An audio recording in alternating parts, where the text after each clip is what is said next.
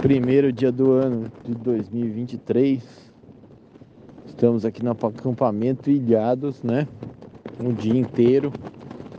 Acordei tarde, mas tava um tempo chuvoso e nublado, agora tá nevando bastante, né? A gente torce para só nevar em vez de ser água neve, porque senão é isso, né? Molha as barracas e tudo. E Acho que vai ficar assim uns dois dias pelo menos. Não sei se a gente vai conseguir trabalhar amanhã não, né? Mas enquanto isso a gente aproveita para descansar, descanso merecido, né? Com essas subidas para esses platôs e etc. Mas é isso, pelo menos protegido.